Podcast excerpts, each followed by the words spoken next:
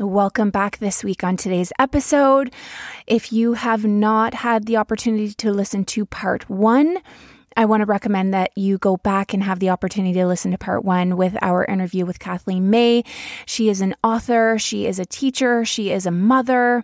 She is just all around a beautiful person and truly has the most amazing way to put perspectives and words in front of you that get you thinking and seeing things from just the other side to give you that balanced viewpoint of the situation that you might be going through. And we highly discuss about things like life under renovation and change. And today we are continuing on this topic and having the most beautiful conversation. Welcome back today again, and let's get to it. Hey, friends, it's your host, Steph Connell, lifelong goal getter, betterment seeker, and both a student and master of making mindset matter. Through my 10 years of experience in coaching and leadership, I've seen passion and purpose diminish to form life's cookie cutter mold. And due to that, you see the train of unhappiness get more and more bogged down. My mission in life is to get a rise out of you. Together, we are building a community of women who can not only voice their vision, but bring that to fruition. You are daring. You are valued. You are needed. And you are ever growing, my friend. The world needs our courage, and we are bringing it on strong. So, without further ado, let's get to it. It's time to be bold. One of the one of the things we talk about in my book is the, your relationship, and here's another fear one: your relationship with money. Mm-hmm. it's always right? a good one. yep and it's another one that attaches to fear, and and that attaches back to change. And isn't it always one of the ones that stops us from engaging? Though, like we talk about fear, but then change is always connected to what? When I when I moved down here, I have so many people who reached out and said, how did you do it? Why did you do it? I'm thinking, but, and you know, immediately they would slam the brakes on with, oh, I just can't do that because, like, they would have a reason. And I, I would say to them, you know, if you want to, you can. Mm-hmm. You will find a way. There, there is always a way. It's just whether or not you choose to look for it. And it's the same with money, right? Like, what is your relationship with it? Not what other people think your relationship is with it. And is there fear of change? Because that's another transition that I think people struggle with is that change in their financial position, mm-hmm. be it mm-hmm. good or bad, really. Any sort of change, we become so like that transition from what we become comfortable in to having more is actually a really scary transition. Yeah. Does it mean that you have to be more, show up more? What is that going Judge to require of us? And then you look at yourself and go, Am I enough? For that. Mm-hmm. So, really, is it a self worth concern? Huge. Mm-hmm. Yeah. Am I am I responsible enough? Yeah. For yeah. that kind of reward mm-hmm. or that piece. Like I wouldn't know what to do with it when I got it. Right. There's that. Are you not taking on a change or a transition because you actually have fear of your success? Like we've talked about fear of failure, but what about the concept of having fear of success? Yeah, they both play hand in hand. They really do. And it's an internal battle, I feel like. It yes. really is. Yes. If it's not one, it's but, the other. right? It's yeah. it's so true. And you don't really think about it. I know even with education, I just assumed that my family would be very proud of me getting more education. I was one of the first people in my family to get education. My ex husband had a degree. I thought I'm becoming a teacher and having a degree would make me a better partner. You know, it, I thought it was about me becoming more valuable. I, I also thought that while I had all these opinions and thoughts and inquiry about things, it didn't become justified until I had a degree in my mind. Mm. I don't mm-hmm. think that with other people. Like you need to know, I think probably some of the smartest people I know have never been to school. But I felt like it added value because I felt very much like people kind of just wrote off my thoughts. And I thought this gave me the confidence to have value behind my thoughts. But what I didn't realize is that there was some judgment around it, you know, in my own family, where they were, you think you're better than us now because you have a university mm. degree? Was never, ever something I thought about. and that change, that transition made my transition, my change made them uncomfortable. Mm-hmm. Do you think maybe it brought a light to what they could potentially do or wanted to do at some point? They just never did? That, and we will have those. Yes, I do. I also think we kind of have those people in our lives that took us to a certain place and maybe could never let us go past that. Like, I do believe for some of my family, I will always be 17 year old Kathleen. Mm. That's just where they capped out. And, you know, for some parts, that's a fun time, right? Like, some parts of the connection to who I was at 17, you know, okay. Mm-hmm. But other parts, it's like I have so much more to share. I'm not that, I'm not that person anymore. And I'm very careful actually and that, so, sorry, that you mentioned that mm it just brought some awareness to me. I'm very careful about how I raise my children that I don't want to say I'm I'm not protective, but I'd rather use the word that I like to prepare my children. I'm raising young adults so mm-hmm. that they are ready to go off on their own instead of always viewing my baby, you know, my baby. Our job as parents is to raise functioning adults in society. Yeah. Right. And then transition into still having value. And, and I'll tell you, that's a space I'm in. At 48, I have a house full of teenagers. And my primary job for the past 20 years, my biggest reason for getting up in the morning has been them. And uh, my oldest has, you know, flown the nest, for lack of a better term. And is my going back to school somewhat fueled about recreating a space that I feel valued in? Yeah, absolutely. We as women you will experience you know you, you can talk about motherhood as a transition and a room of change right? I know stephanie you can share about your feelings between being you know a single person becoming a married person and then becoming a mom. And yes on the other side of becoming a mom it's awesome but there is permission to miss a little bit of who that girl was before you were a mom yes. right? It's it's a change it's a transition it's a fear. How do i keep her and still become your mom? And and then there's another transition like you know some of us will experience divorce which is again a forced transition a forced change not one we necessarily that's a change in our identity yet not all of us wanted. Mm-hmm. but yet you you know you change again.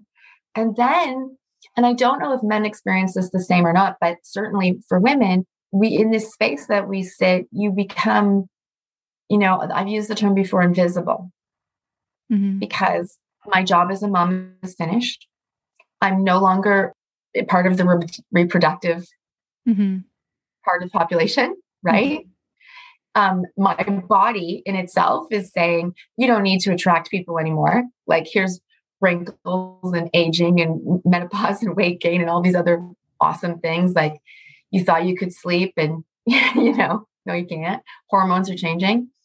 And then my role as a mom is now, yes, I'm still their mother. And of course I'm still here for them, but I'm not is, you know, I I am right now, but I definitely see where these children in the next five to 10 years are completely independent of me. Mm-hmm. And then where does my value sit? Mm-hmm. And that's a transition. These transitions and changes happen to us. Yeah and Which, we we as women just like rule we have so many of them yeah we, and i think preparation i think just even bringing that about right now and knowing what's to come can help us better prepare for changes mm-hmm. that are mm-hmm. coming i think i i think this is great that we're addressing this because even you know my yes. state is very different. I'm in the very early stages of the little babies and all of that stuff.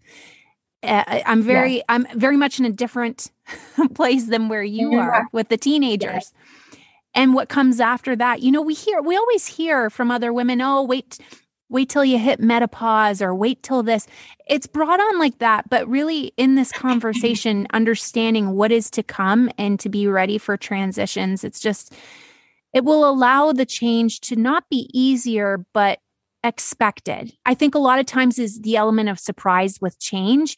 And what can bring on a lot of trauma can be sometimes, you know, things that are too much, too fast, too soon. right? And so change, I think, can yes. happen a little bit more smoothly with the preparation around it and having the conversations between us like this. 100%. And knowing that you aren't the only one feeling that way. And knowing that, like, I will tell you, um, I remember very clearly being, you know, with all the toddlers everywhere and how busy it was and how great it was. And there's a lot of, you know, there's a lot of change that you will be watching every single day in yourself as a mom, because as you go from infant to toddler, that's a transition from, mm-hmm. you know, toddler and they go to school, it's another transition. And then, you know, your relationships all change as well. And, and um, there's all of that going on. I didn't really realize that, and menopause in itself isn't bad. Like it, it is what it is. And, you know, there's lots to be talked about there, but I don't think it's, it's not really that that I think you just need to keep your health is mm. the biggest thing, right? And not allow it to become another place of fear or a reason why you don't invest in yourself, both with time, really. But also, I think the bigger piece of emotional health there is knowing you need to transition. We live much longer than we should, which is wonderful, right? But it's wonderful. But you know, I'm just going to be in my early to mid 50s as the children will leave. What am I going to do for the next 50 years? Because my grandmother's 99. So literally, I can do this all over again, right? But how do we embrace it and do it beautifully? So I looked at it and went, I want a law career. I want to go help more people. I want to go do some things, make some changes happen in education. And I'm at this point in fairly good health. And so, you know, yeah, as my children start to go through high school and pick their universities, I'm in university so that I have a career to pour myself into. So I think that looking at the potential of change and really making sure you set yourself up in a place where you value yourself. Because that I think is the struggle a lot of women have when they've been then stay at home moms or even a combination of working and mom and the children start to have their own lives and, and they feel a little lost and a little like they don't have a value. Life is constant. We can all feel overwhelmed and worn out, and we need a way to rejuvenate and revitalize our bodies, one that is natural and gentle. At the Herb Filled Homestead, they work hard to create the best formulas and natural solutions to nourish the body, soothe the mind, and promote relaxation. Their special small batch formulations of homegrown and wild crafted botanical extracts feature herbs that ease discomfort and promote wellness and bring balance back into the body. They use only the best ingredients, ones that they would only use for themselves. And what a beautiful promise from their family to yours. Go and visit theherbfilledhomestead.com. Receive support on your journey to wellness right now. We have to let society and media own this a little bit. I mean, look around and tell me how many, you know, how many companies are marketing to older women? How many companies, and I don't even like using the term older, but let's let's use it like, you know, mm-hmm. 50 and over. Where where are single moms being marketed to? Mm. I have yet to see a company that does a car ad for a single mom. Hmm. Yeah. When you really think not even a McDonald's commercial that says, you know, she needs a break because she's working both ends. So she picks up McDonald's on the way home. There is zero advertisement or recognition, zero advertisement. And in fact, Chevy, I drove a Chevy truck, a dually, with my four children in tow and hauled horses back and forth. And I swore by that truck, Church of Chevy. And they interviewed me, and I was put in by the salesman to do an ad, and I was turned down. Why? They went another route. Mm. And the route they went had, you know, hockey players and, mm. but not single moms. Well, and in fairness, in marketing, I guess maybe they would say most single moms can't afford a truck. That's not really fair. Mm-hmm. But that's a transition, right? To being a single mom. It's not mm-hmm. a relationship status, it's a transition. And and it's one where you, you know, did you choose that one? No, probably not. But there's a lot of us out there. And we constantly have that microaggression that goes around. And that's a change of mindset and a fear piece, right? Mm. No one wants to be a single mom. Mm-hmm. Mm-hmm. But it is a space that you get comfortable in and you find empowerment and you there's pluses to it and negatives, I guess. There are definitely. It I hope that you always have a partner to parent with because single parenting is, you know, and not from a more from just perspective of I think what as single moms we miss the most is the conversation with that person around, you know, you will you will know and you parent in the moment sometimes on the fly, right? It comes mm-hmm. at you and you like make a quick decision about, you know, how you're gonna strategize this big moment in your child's life as you decide the results of their actions for something, whatever it may be. And having that feedback from a partner that says, yeah, we did that right. Like, yeah. And, you know, you maybe sharing that doubt. That is probably the biggest piece that I think is missing from, hmm. yeah. from that role. I could see that. Mm-hmm. And I could understand that for sure. You don't realize it when you're, when you have somebody that you're always, you know, there with. Yeah. Yeah. I could yes. see that for sure. Yes. So I have a question for you. I want you to define something. I feel like mm. you have done just such an excellent job of defining this word already during this conversation. But what does be bold mean to you? Be bold. I think what be bold means to me, we have, um, I have, I won't speak, I won't use we, but you might understand this. I have always believed that kindness looked like compromise. Mm. So, in everything, I have this concept of do all things in kindness. However, most recently, I had to learn to start asking for what I need as kindness to me. And that was, uh, there was fear, there was transition and change, right? But it meant being brave and bold, I think. Absolutely. So I think that what we need to do sometimes is recognize that sometimes the kindness has to be for yourself.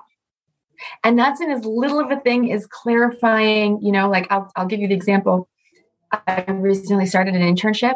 And before I was one of these people that would be like, I'm just happy to have an internship. I don't care what you pay me. I don't care what the hours are. I don't, don't care what the training is right? I'm just so happy to be here. And I am. I'll tell you what, I feel so fortunate to have this. And it happened so easily and it's such a great experience.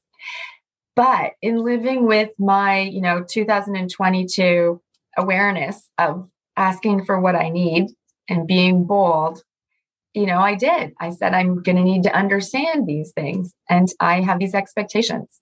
And, you know, I've done some similar soul searching in some relationships I'm going to be brave. And well, I know this is a compromise that works better for maybe other people, doesn't work for me. Yeah. Right. I think it's, I think as women, it's one of the hardest things to do to serve yourself because Com- we've been conditioned. Yes. Yeah. Compromise is not kindness. Yeah. I love that. That's beautiful.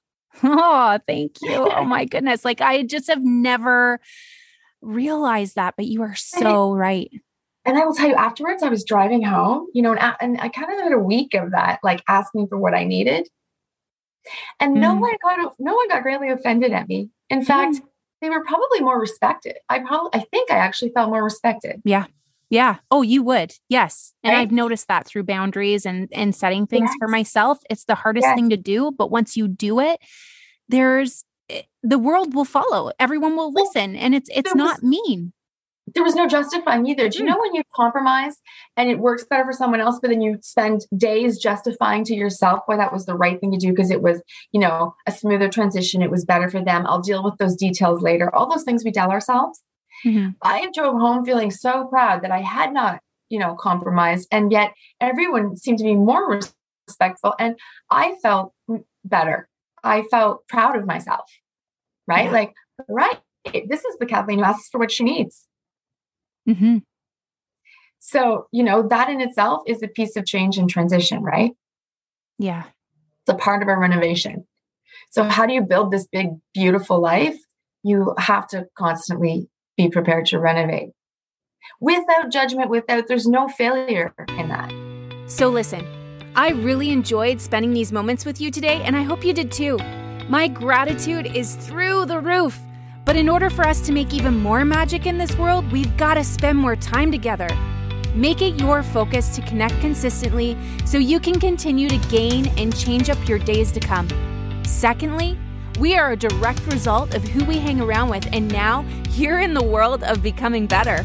By sharing this episode, you are making an impact in someone's life, and frankly, we're just better together. And don't forget to tag me so I can send some love and shoutouts back, my friend. Until next time, this is your host, Steph, on Be Bold. If you have found yourself really enjoying our time together and value high level conversation, or maybe your heart and mind is simply so full of so much knowledge that you need to share it with the world around you, starting a podcast has probably crossed your mind a time or two. Podcasting was on my heart for years, but I was left feeling overwhelmed simply because it was a wild beast and I'd never stepped foot in that area before. And that's where Buzzsprout came in and saved the day and gave us this time together. It makes podcasting so simple and so effective. It's so effective, in fact, that it has helped over 100,000 people launch their own podcast, and I'm one of them. Buzzsprout will help you get your podcast into every major platform like Apple Podcasts, Spotify, Google Podcasts, and more. You also have this clean and professional looking podcast site and audios you can drop into other websites, tools to promote your episode, and analytics to see who's listening and where, and so much more. And as a helpful aid, Buzzsprout is sharing weekly updates and tools to keep me informed so I can be mastering my podcasting skills from the very best. To start your own podcast and receive your very own $20 Amazon gift card, follow the link in the show notes. This lets Buzzsprout know that we sent you and help support the show. Thank you, Buzzsprout, for being the easiest way to start a podcast.